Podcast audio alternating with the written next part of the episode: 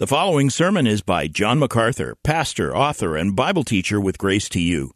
If you've never contacted Grace to You, we want to send you a free booklet by John titled Defeating Discontentment. It gives you seven practical principles that will help you face setbacks and difficult circumstances and experience contentment even when life turns upside down. Request your free booklet titled Defeating Discontentment by writing to defeating at gty.org. That's defeating at gty.org. This offer is good in North America and Europe through June 2024. And now, unleashing God's truth one verse at a time, here is Grace to You Bible teacher John MacArthur. We are in a rich and glorious study of Luke's gospel.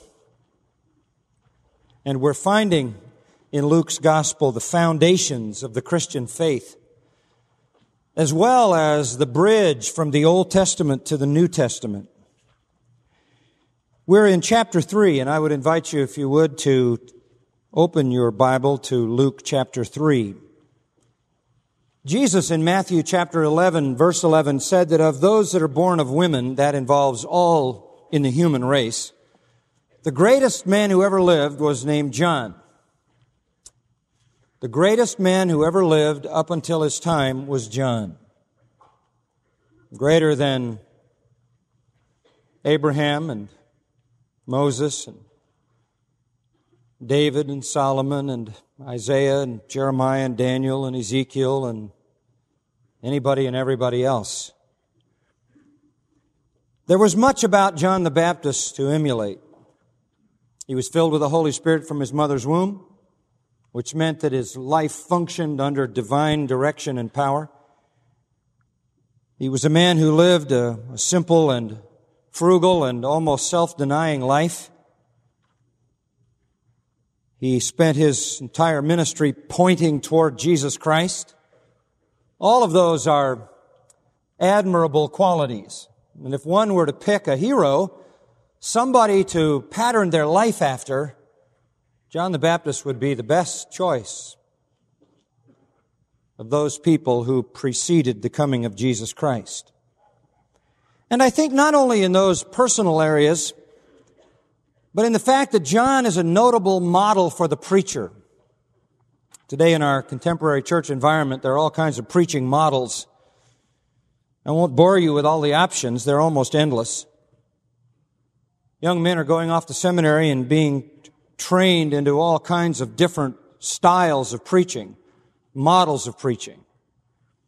But I would like to offer to you and to the church in this generation John the Baptist as the model for preaching. I'm not talking about his wardrobe. I don't think God expects us to wear camel skin. I'm not talking about his diet. I don't think we need to eat locusts and wild honey. And I'm not talking about his location. I don't think we have to go out in the desert and expect everybody to come to us. But I am talking about his message. Because what marked John was that he was a preacher of repentance. And he was a preacher of Jesus Christ. Really, those were the two features in his ministry. He called on people to turn from their sin and embrace the Messiah. And that, of course, is the essence of all true gospel preaching. We live in a time today when there is a minimalistic presentation of Jesus Christ at best in many preaching environments, and there's an utter absence of the issue of repentance. In fact, just in the last couple of weeks, a newsletter from a prominent ministry uh, defended the fact that the gospel could be preached without any mention of repentance at all. When I wrote the book a number of years ago, The Gospel According to Jesus, and the sequel to that book called Faith Works, about to be released in another few weeks called The Gospel According to the Apostles, I wrote those two books to confront the fact that there was a growing movement in the church to deny the role of repentance in salvation. Just an unthinkable thing to occur. John was a preacher of repentance. Matthew tells us in his third chapter that John came and said, repent, for the kingdom of heaven is at hand. And Jesus came and said, repent. Luke records for us in the fifth chapter that Jesus said he didn't come to call the righteous, but sinners to repentance. Repentance is the issue. In the 13th chapter of Luke and the third verse and the fifth verse, Jesus said, if you don't repent, you'll perish. Repentance, so often ignored today, so often overlooked and minimalized, is at the very heart of any biblical gospel ministry. And John was a preacher of salvation. He was preaching that people could have the forgiveness of sin and new covenant salvation, as we've already learned. And the essence of that preaching is twofold. You preach repentance from sin and faith in the Lord Jesus Christ. That's precisely what Acts 20 says the apostles preached.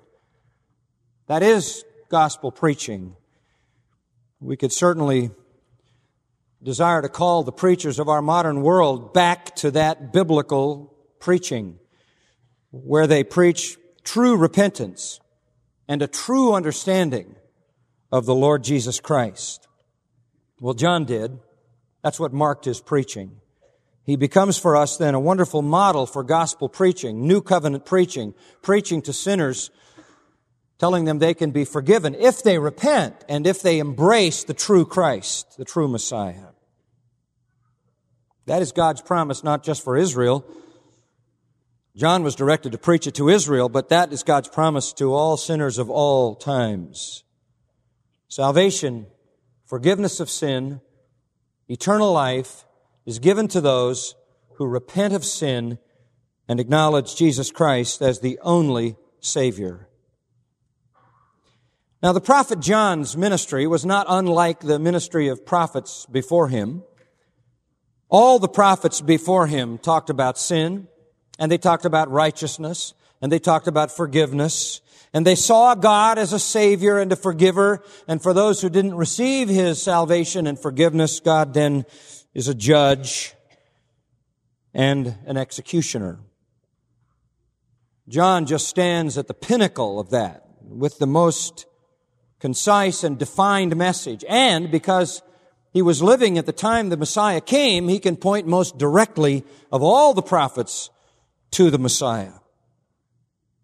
When John began his preaching in the wilderness, about six months before Jesus appeared to begin his public ministry, when John began his preaching out in the wilderness of Judea, the, the hope for the Messiah was very high. The Jews were weary, to put it mildly, of Roman oppression, and prior to that, Greek oppression, and of course, way back the oppression of the Medo-Persians and even the captivity of the Babylonians.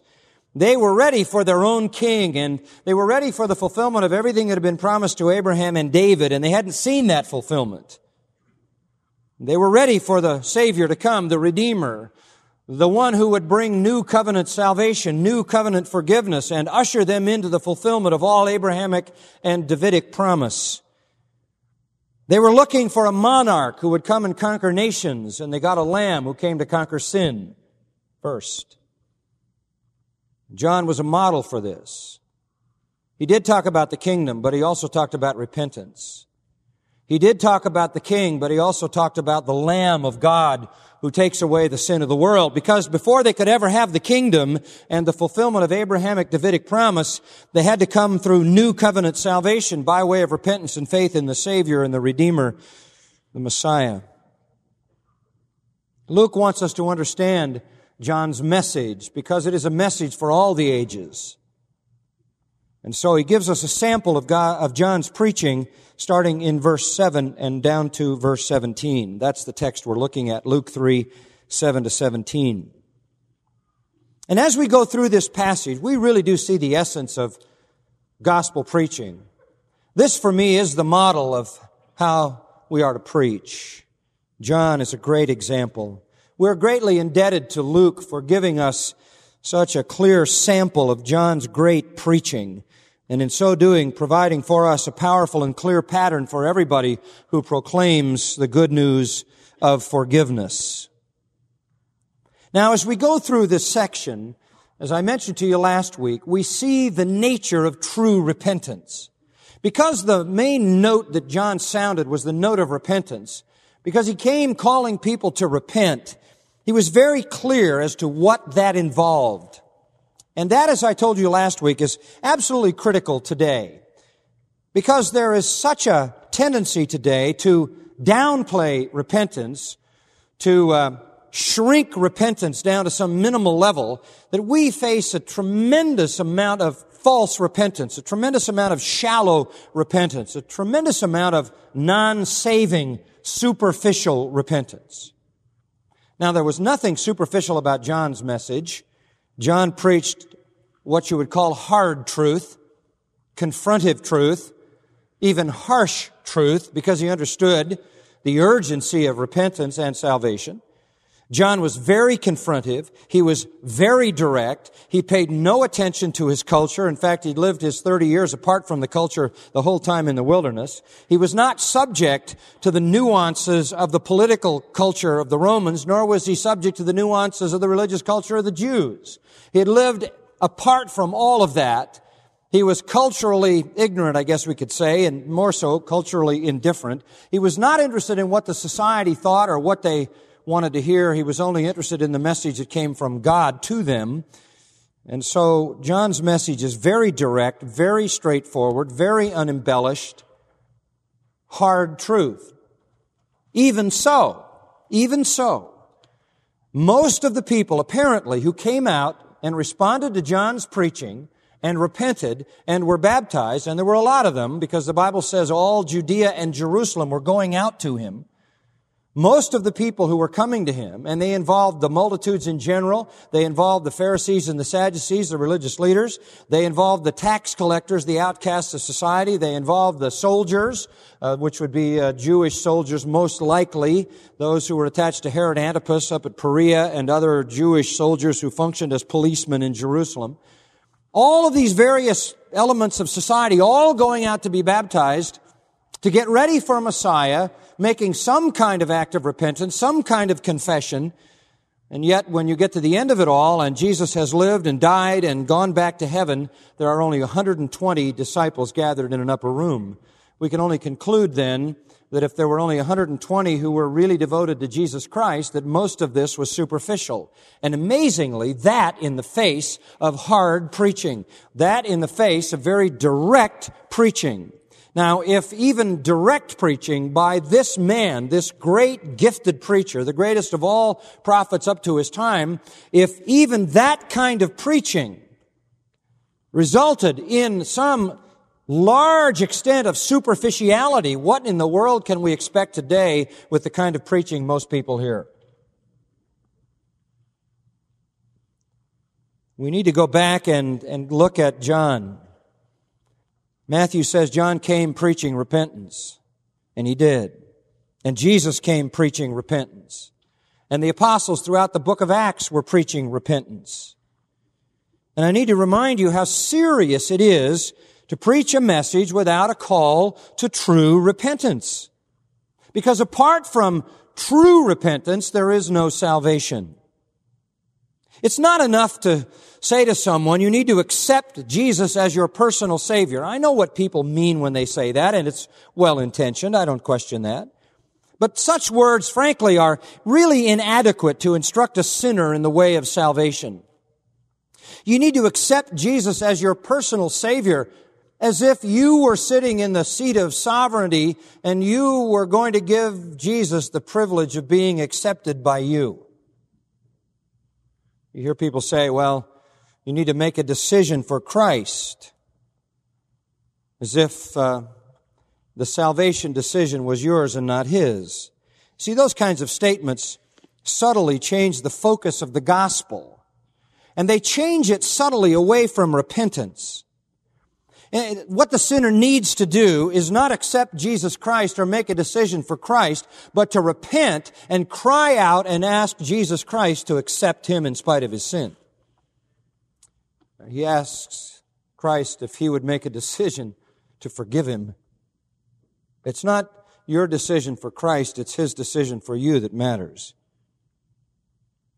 I was sitting in my office a few years ago, about five o'clock in the afternoon. I received a phone call from the Riverside Hospital down here, North Hollywood, and the person at the hospital said, uh, Pastor MacArthur, uh, there's a request from a dying patient for you to come down to the hospital.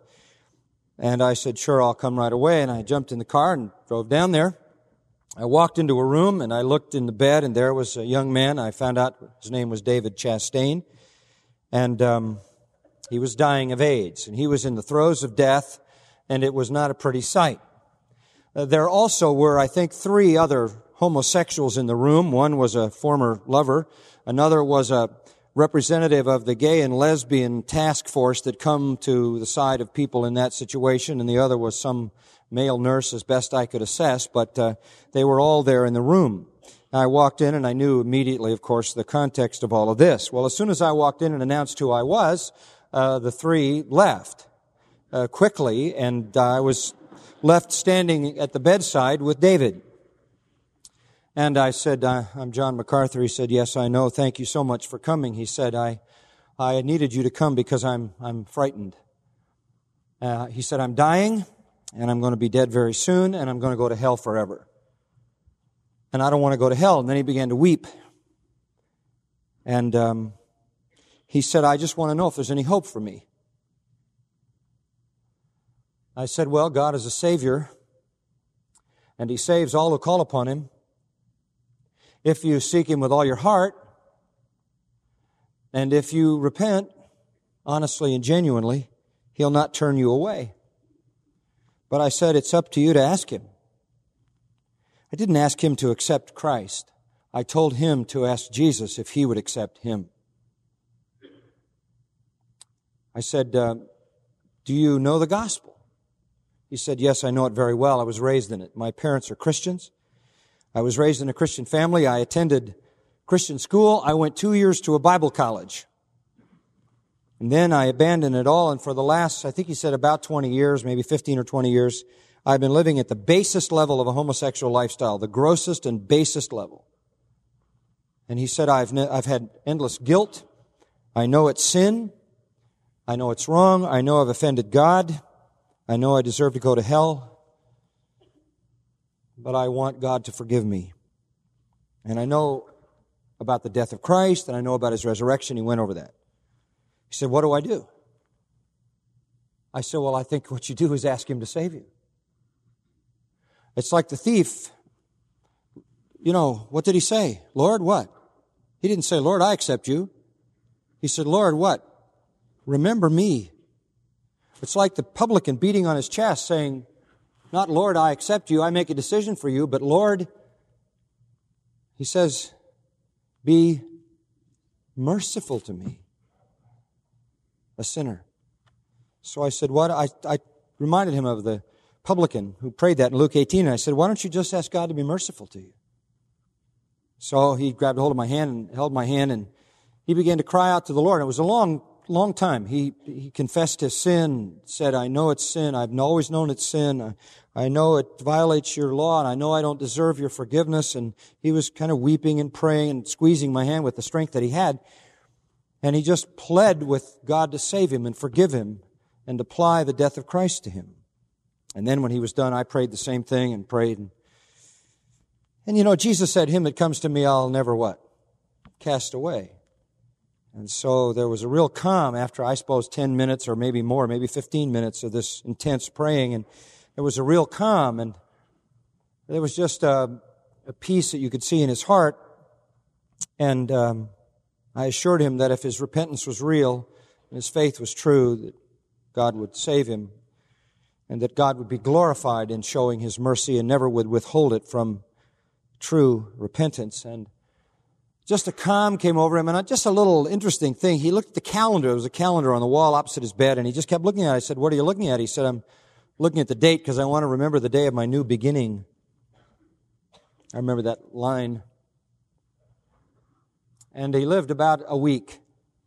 And I ran a shuttle down there with some books, and he read just intensely as much as he could in those last days. And he said one time, he said, I, I just really feel like I want to get to know the Lord before I meet him to make up for lost years.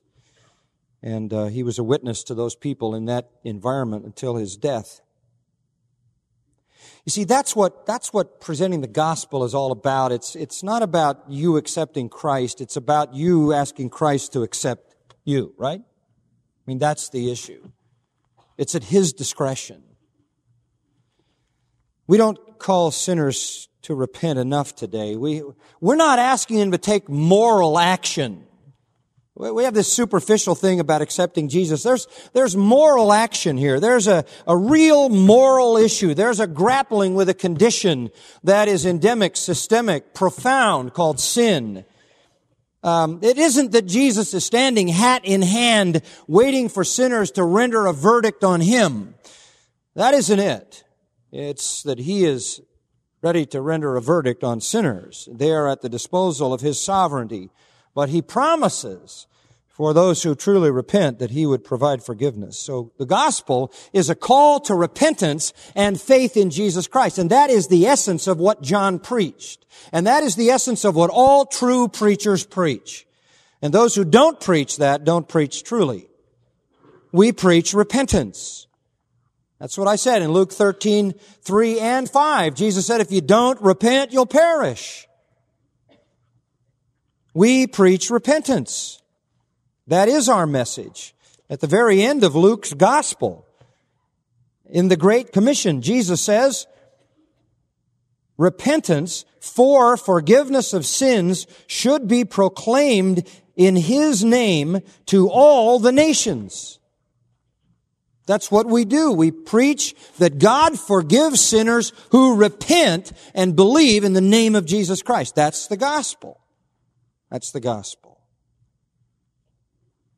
Here we are again in our day to day fighting, fighting for the preservation of the doctrine of repentance in the gospel. I'm glad that book is coming out again on the gospel according to the apostles because it has a whole section demanding the preaching of repentance. John was aware of shallow conversion. He was aware of that. He was aware that the Jewish people were very good at superficial religion. And so the tone of his preaching was urgent and the tone of his preaching was even harsh as he spoke hard truth, calling sinners to true penitence. Now, with that as a background, let's look at the text now. And we're going to see that there are six elements in John's preaching six elements that define for us true repentance. This is important because people will say, well, I believe in repentance and then redefine it in some way that's not consistent with true repentance. So what is repentance? Well, John gives us six characteristics of a true repenter.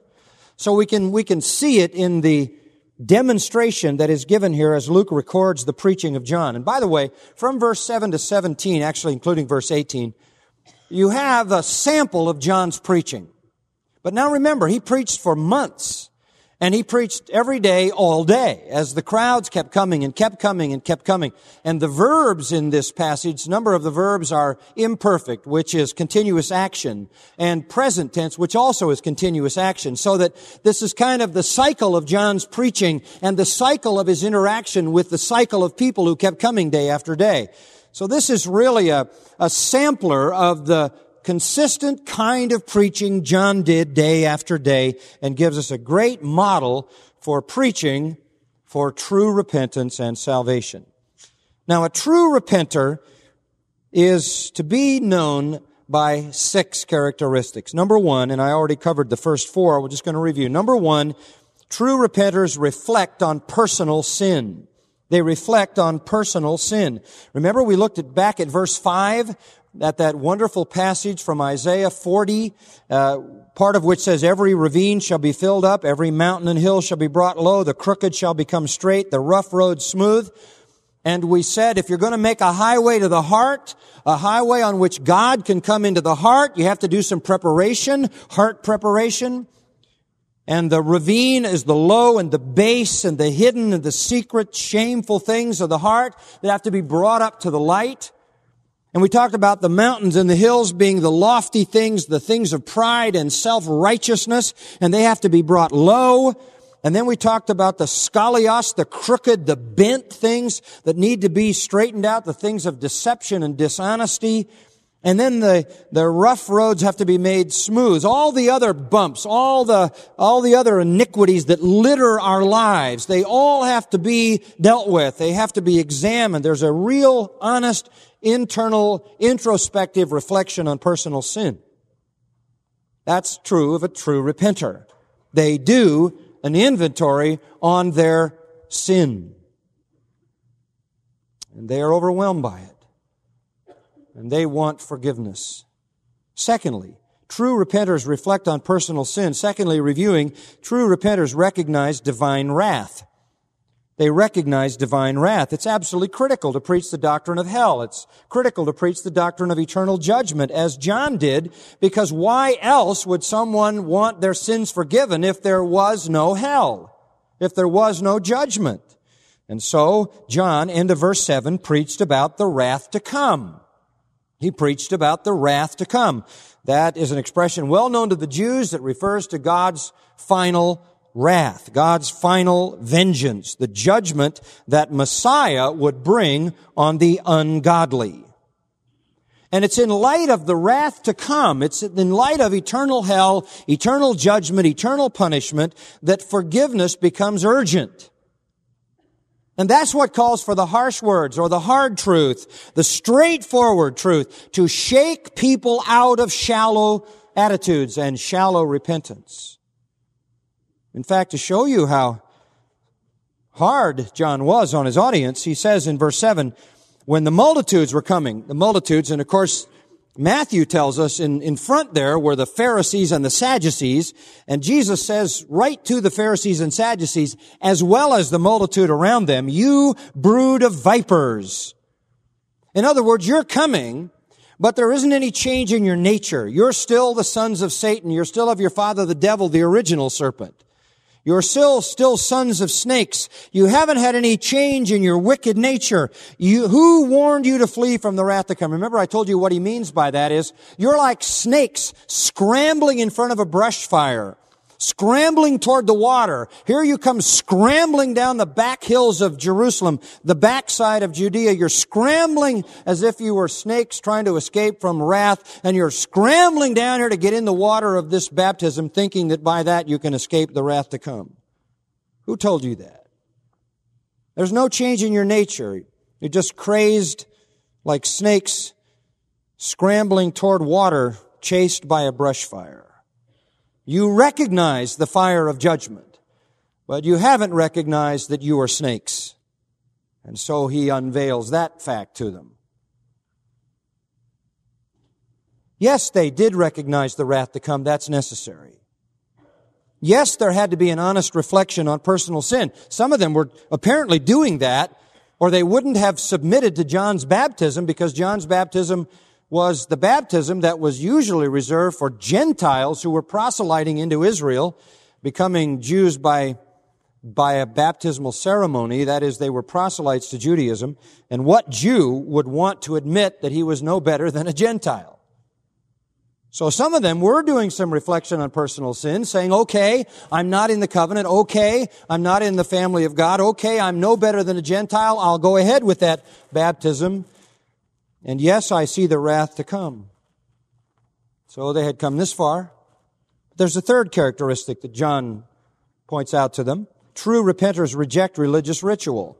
Who warned you to flee? Remember, I told you what he's saying there is, did you think that by this rite of baptism you would escape the wrath to come? You're like snakes who think if they can get to the water, they'll escape the fire but there's still no change in your nature. It doesn't do you any good to come down here and go through the water. That is not enough. You have to reject religious ritual. Baptism doesn't save. We went into that last time.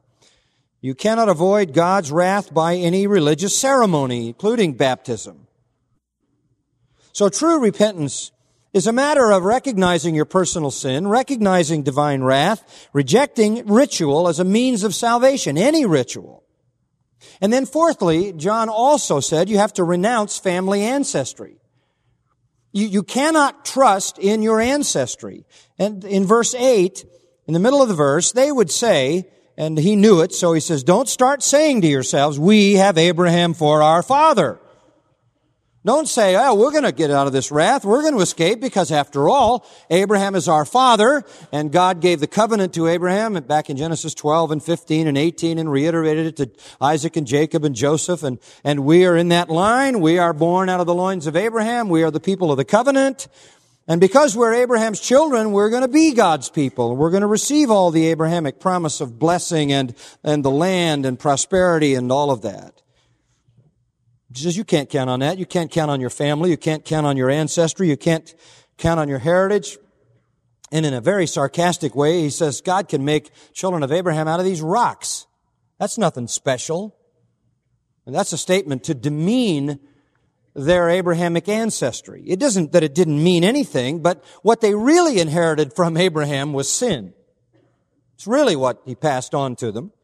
They did inherit covenant promise, which means opportunity for spiritual blessing. Doesn't mean spiritual blessing. It means opportunity for spiritual blessing if they believed and obeyed God.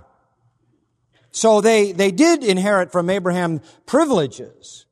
Uh, but those privileges were never going to be theirs apart from faith and obedience. In fact, because of their privileges, their rejection was far more serious and their punishment far greater. So basically, John says to them, your Abrahamic ancestry doesn't mean anything. God can make sons of Abraham out of rocks. It's not a Jew, Paul said in Romans 2.28, who's one outwardly. It's a Jew who's one inwardly. So a true repenter, and this is anybody, these people and anybody, true repenter reflects on personal sin. There's a real honest assessment and inventory of sin also recognizes divine wrath. You have an eschatology and a theology that indicates God is judge and that there's the end of the age when God is going to bring that judgment and there's going to be a real hell and a real eternal punishment. At the same time, true repenters reject ritual as a means of salvation and they reject ancestry as a protection from judgment. There's a fifth component and that's the one I want to have you look at in the few minutes we have left. True repenters reveal spiritual transformation. True repenters reveal spiritual transformation. In other words, look at verse 8, and we'll get back to the text here. We've just been reviewing up to now. Let's pick it up at verse 8. Therefore, okay, you want to escape from the wrath to come, you scrambling snakes headed for the water? Therefore, bring forth fruits in keeping with repentance. In other words, John says if the repentance is real, it'll show up in your conduct. It'll show up in your behavior. It'll show up in your attitudes. It'll show up in your actions. Let's see the fruit. Let's see the fruit. When uh, the apostle Paul was giving his testimony to Agrippa, the king in the 26th chapter of Acts. He said uh, to Agrippa, consequently, King Agrippa, verse 19, I didn't prove disobedient to the heavenly vision. I kept declaring both to those of Damascus first, also at Jerusalem, throughout the region of Judea, even to the Gentiles, that they should repent and turn to God, performing deeds appropriate to repentance. Is your repentance real? Then let's see it manifest in your life. If this repentance is real, listen to this, it is the work of God. If it's real repentance, it's the kind of repentance that Paul wrote to Timothy about, that God is granting, that God is working, and it means it's consistent with regeneration. Now, repentance doesn't occur in a vacuum, it occurs in the environment of regeneration so that the Spirit of God is regenerating and the repentance then is reflective of that new life and it shows up in new attitudes and new conduct. And this is not, this is not unfamiliar to the Jewish people. They knew that whenever there was a call to repentance, there was a call to a new approach to life. In, uh, for example, Isaiah 1, where there's this statement of depravity. Your whole head is sick. The whole heart is faint. From the sole of the foot to the head, there's nothing sound in it. You're depraved from top to bottom, Isaiah says in verses 5 and 6. Then in verse 16, he says, wash yourselves, make yourselves clean, remove the evil of your deeds from my sight, cease to do evil, learn to do good, seek justice, reprove the ruthless, defend the orphan, plead for the widow. In other words, you, you want to repent, then let's see the work of God in that repentance in your life. Though your sins are scarlet, they'll be white as snow. Though they're red like crimson, they'll be like wool. If God is changing you and God is cleansing you, then we're going to see it in the way you treat orphans, the way you treat widows, the way you treat God's law. The familiar call to repentance in Second Chronicles chapter 7 verse 14 my people who are called by my name humble themselves and they pray and they seek my face and they turn from their wicked ways. Then I will hear from heaven and will forgive their sin. It's, it's when there's a turning. It's when there's a rejection of sin and there's a pursuit of righteousness that there is evidence of the real working of God. One other passage along this line, just quickly, Ezekiel 33, 19. When the wicked turns from his wickedness and practices justice and righteousness, he will live. When God is doing the work, when God is, the Father is drawing, and when God is doing the work of conversion, transformation, new birth, regeneration, the repentance is going to show up in changed life. So true repenters reveal spiritual transformation. Now with that, you could also compare Ezekiel 36, where the work of God is going on in new covenant fashion, where the new covenant is at work in the life of a person, it says in verse 25, I will sprinkle clean water on you. You'll be clean. I'll cleanse you from all your filthiness, from all your idols. I'll give you a new heart, put a new spirit within you, remove the heart of stone from your flesh, give you a heart of flesh. I'll put my spirit within you. Listen to this and cause you to walk in my statutes and you will be careful to observe my ordinances. That's right. When God is doing the work, there's a spiritual transformation. There's a spiritual transformation. And now go down to verse 9. And here's another warning. Also, the axe, by the way, is already laid at the root of the trees. Every tree, therefore, that doesn't bear good fruit is cut down and thrown into the fire. So John says, and I'm, i just want to remind you that God is ready to do the judgment. He's already walked out to the orchard. He's already surveyed the trees and he's laid the axe down against one of the trees. He's ready to do the judgment. And if he looks at your tree and there aren't any elements of fruit on the tree, then the axe is going to be laid at the root of the tree. And the tree then having been chopped down, is going to be thrown into the fire, and the fire is eternal judgment. The same eternal judgment, the same fire that Malachi warned them about in the last book of the Old Testament, when he said his, he's like a refiner's fire. He's going to come in fiery judgment, the Messiah is. So they knew that with Messiah's coming was blessing, but also was fiery, fiery judgment, because the prophets had made it abundantly clear that that was so.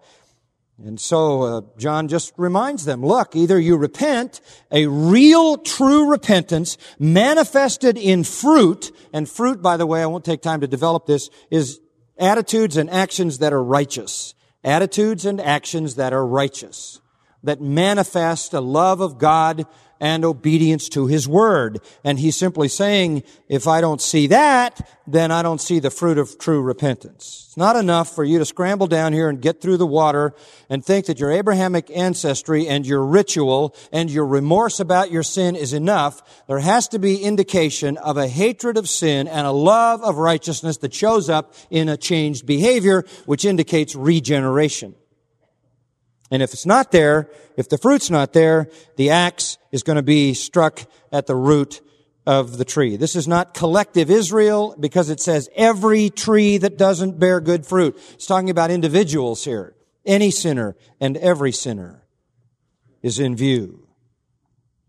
And if there's not the right fruit, that sinner is going to be destroyed. If there's not the evidence of spiritual transformation, regeneration. And of course, if enough individuals reject, then you have a national situation, and that's what happened. There were many individuals who, whose repentance was shallow. And uh, the axe was laid at the root of the tree, believe me, in those individuals' lives. In 70 AD, the Romans came in there and they murdered, literally massacred a million one hundred thousand Jews. And the axe fell in judgment, and those people were cast into eternal hell. There were so many of them that it constituted a nation literally going into temporary exile, as it were, out of existence temporarily. And of course, they will mourn for him, and then a fountain of cleansing will be opened, and they will be spiritually transformed, and they will become the witness nation that God always wanted them to be, and they'll witness all through the tribulation, and they'll witness all through the kingdom, so that on the robe of every Jew will be hanging ten Gentiles saying, Take me to see the King of Kings. But at the time that John was preaching, they rejected. At the time that Jesus was preaching, they rejected. So many individuals rejected it, it constituted a national rejection. But every tree that doesn't bear good fruit will be cut down. And by the way, the Messiah will not only judge Israel this way, but he'll judge all men this way. Zephaniah 1, the great day of the Lord is near, very near, coming very quickly. It's a day of wrath, a day of trouble, distress, destruction, desolation, darkness, gloom, clouds, thick darkness. Then at the end it says, He will make a, a complete end on the day of the Lord's wrath, all the earth will be devoured. He will make a complete end, a terrifying one of all the inhabitants of the earth. It isn't just Jewish people that'll feel the wrath of God. Anyone who rejects the Messiah will be subject to that final terrifying judgment. He says in chapter 3 of Zephaniah verse 8, he will pour out his indignation and burning anger on the whole earth. So John preaches a very strong message of judgment on individuals. That's the message. But if enough individuals reject, it becomes a national issue, as in the case of Israel. And if enough individuals reject, it becomes a world issue, as in the case of today, as the world is largely made up of sinners who refuse to repent. The evidence of repentance then is righteous deeds. That's why Romans 2, 5 to 8 says God's going to judge finally on our deeds because the deeds aren't the way we earn our salvation. They're the demonstration that we have been saved by grace. You have been saved unto good works. Ephesians 2.10 says it. So the crowd is getting the seriousness of the message, right? And apparently they've worked their way through the list. Uh, they have done some reflecting on their own sins so much that they're willing to submit themselves to a baptism that confesses they're no better than Gentiles, and that was very hard for proud Jews to swallow. And they went so far as uh, to recognize divine wrath and to scramble to escape it because it was all over the prophets of the Old Testament. They also had to reject the ritual as a saving ritual, and they had to reject their ancestry from Abraham as any kind of protection from judgment. In fact, it only exacerbated the judgment if they rejected their Messiah. Because they had received more revelation, they were more accountable and to be more greatly punished. And here, they're told that they have to have a life that demonstrates this true repentance. That creates some questions. Go to verse 10. This is just a brief dialogue. And the multitudes were questioning him, questioning him, saying, then what shall we do? So the crowd said, well, what, you, you want the fruits of repentance. We, we don't want the axe to fall. We don't want to be thrown into hell. So what do we do? What, what, what, what does God want to see? And he would answer and say that, that the form of those um, words there in the original indicates that this was a constant thing with him. It's not that he once answered and said, it's he would answer anytime this came up, and it came up all the time because he preached like this all the time.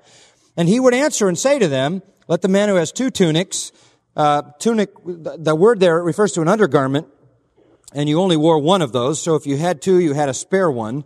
It was the undergarment that you wore over your skin, and then you wore your outer garment on top of that. So if somebody has two of those, then share with the person who doesn't have any, and uh, whoever has food, do the same. Now this doesn't see, you say, well, this is a pretty menial kind of thing. It's pretty trivial. Is this the kind of fruit of righteousness? Sure. Because the first great commandment is to love the Lord your God with all your heart, soul, mind, and strength. But the second great commandment is to love your neighbor as yourself. Now that's straightforward. The Jews knew that very well. They knew Leviticus 19:18 because Leviticus 19:18 says you shall love your neighbor as yourself. That was reiterated all through the Old Testament. You can see it in many, many places. They knew they were to love their neighbors. They knew they were to sacrifice for their neighbors. They would show their love for God by how they loved their neighbors. They would show a transformed heart by, by being unselfish and generous with their neighbors. And that follows all the way through the whole New Testament where we're told we fulfill the whole law of God when we love God and love our neighbors. So he's saying uh, just what Jesus said when he said to his disciples in John 13, the, all men will know that you're my disciples if you have what? Love for one another. How do you show that love? You wash each other's feet. You share a garment with each other. You provide food for each other. In fact, in 1 John 3, he says, if you see your brother have need and you don't meet it, how does the love of God dwell in you? And if the love of God doesn't dwell in you, then we might assume you're not God's children. So this is more profound than it appears perhaps on the surface because there was a general selfishness, uh, always is in unregenerate minds there would be the evidence of regeneration in selflessness and in the consuming love of one another, where you look not on your own things, but on the things of others, as Paul said it in Philippians 2. So if you have two chiton, two of those linen undergarments, and somebody has none, then you give them yours. And if you have more food than you need, then you give that other person what food you have. They understood that. They understood the environment of loving your neighbor as yourself. Clearly they understood it. Isaiah 58, 7 and 8, Ezekiel 18, 7 to 9, Micah 6, 8, and elsewhere called them to this kind of demonstration of sacrificial love. I mean, even James writes that pure religion and undefiled is to take care of widows and orphans, right? That, for some people, doesn't seem like a very lofty view of religion, but that's it at the heart. Such works are the expression of a true heart repentance and a real conversion and a real work of regeneration. They are not the means of salvation as the rabbis wrongly teach, but they are the effect of that salvation. And then another group came and Luke uses them to illustrate the point in verse, uh, verse 12. Some tax gatherers. Now you need to know a little about them. They were the most hated people in the country because they were Jews who were collecting taxes for Romans. Usually, wealthy Romans would buy a tax franchise for a certain area of uh, Palestine. They would hire traitor Jews, really, who would who would then go collect taxes from uh, their countrymen, and they were exorbitant. There was tremendous abuse. There was extortion. All all the worst possible things, as well as representing a Gentile idolatrous government and taking for them uh, money from God's people, Israel. That was the traitor of all traitors. That's why the worst that could be said about somebody was that you would treat him like a tax collector, a total outcast. So here come the tax collectors. Now, they want to know what to do. They got a lot on their plate. They must have felt some guilt. So they said, what do we do? What, this is pretty open. You know, they were vilified by the people. They were scorned by the people. They were hated by the people. They were the abusers of the people. The publicans, the chief collectors, as I said, were Romans, but under them were these Jews who got rich at the expense of their countrymen. They made a life of robbing people. Virtually, they were considered virtually unclean uh, and regarded as alienated from God. They were associated with drunkards and prostitutes. They went around collecting poll taxes, land taxes, sales taxes, anything they could come up with. John must have made them feel guilty and if they wanted to repent and get ready for Messiah, what were these Jews going to do? He says in verse 13, he said to them, collect no more than what you've been ordered to. Now the law had been written, and apparently the law was a reasonable law developed by the Roman Senate and then put upon the people, but it never was adhered to. These tax collectors extorted. Uh, the story of Zacchaeus will come into play in chapter 19 when we get there in another millennium. But until that, until that time, you can read it for yourself. He just says to them, don't take any more than the law requires. That's a 180 degree uh, move for the tax collectors. Just take what you're supposed to take. That's all. Don't take any more. So love is one manifestation of a transformed life. Another one is honesty. Honesty or justice. That's a beautiful picture. Fairness and justice, a characteristic of God. Uh, then there's a third group here soldiers. And in my Bible, in my study Bible, I put the note that they were probably Roman soldiers. I think I was wrong as I've studied it again. It's, it's debatable in, in, in, some ways, but I, I, really kind of, I'm going to change that in the next edition. I'm going to change it to the fact that I think there were Jewish soldiers who were uh, really assigned to Herod Antipas and stationed at Perea. That's the best way to uh, historically track them back. Uh, there's really no compelling reason why Romans would show up here to get ready for the Messiah. And maybe some of the soldiers that uh, functioned in Jerusalem in a sort of a police fashion. But these soldiers, most likely Jewish soldiers, came and were questioning the same way. And this would be probably a repeated scenario. What about us? What do we do? What, what are the fruit of, what's the fruit of repentance for us? I mean, what, what are you looking for? What is God looking for? He says to them, do not take money from anyone by force or accuse anyone falsely and be content with your wages. Those are the three major pitfalls for people in authority, people who carry the sword, people who carry weapons, police, soldiers. Those are the three most obvious ways that they can pervert their authority. The first one, do not take money from anyone by force.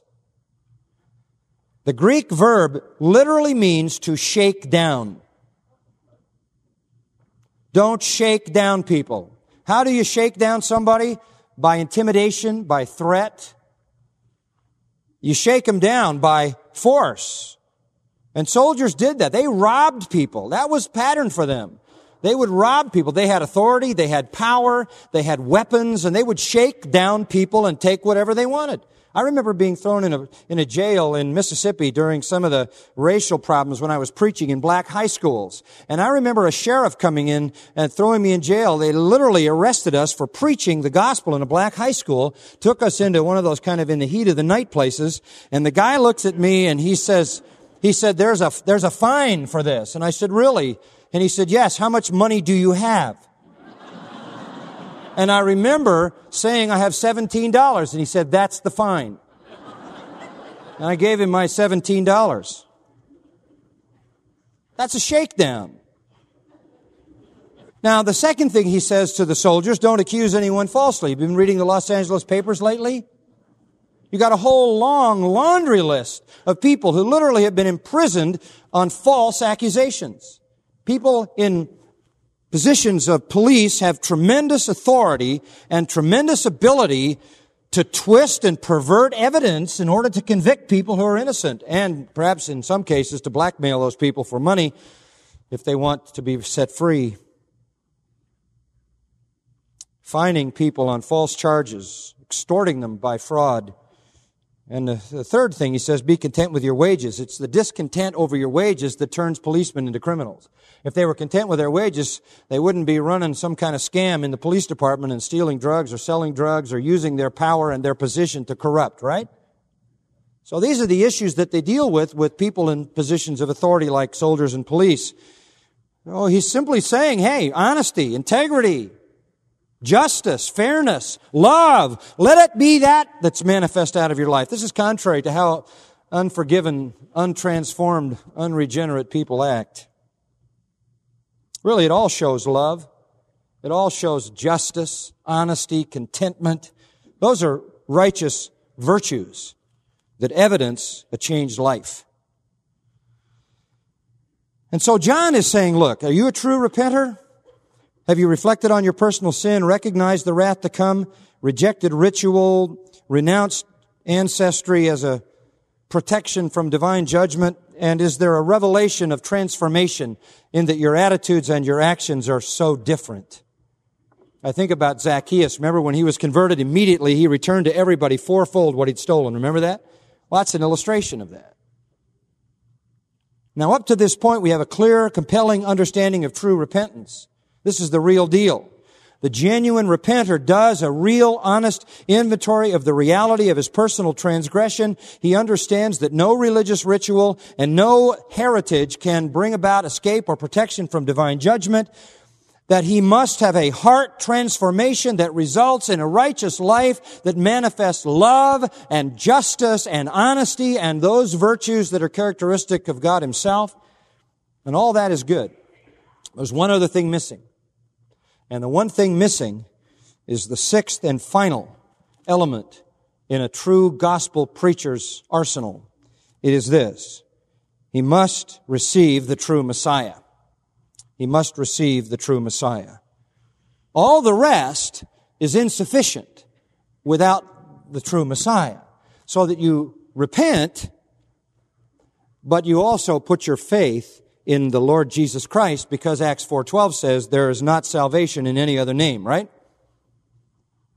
And that's John's theme in verses 15 to 17. And that's my theme next week. Let's pray. Our Father, we are so awed by the power and the consistency of real gospel preaching and a true call for repentance. We're so grateful that you have given us this picture, this model of John, the greatest of men up to his time, the one who pointed to Jesus Christ most clearly, most explicitly, most faithfully. May we do the same. May we live our lives to, to point sinners to Christ, to call them to repentance and faith in the true Savior.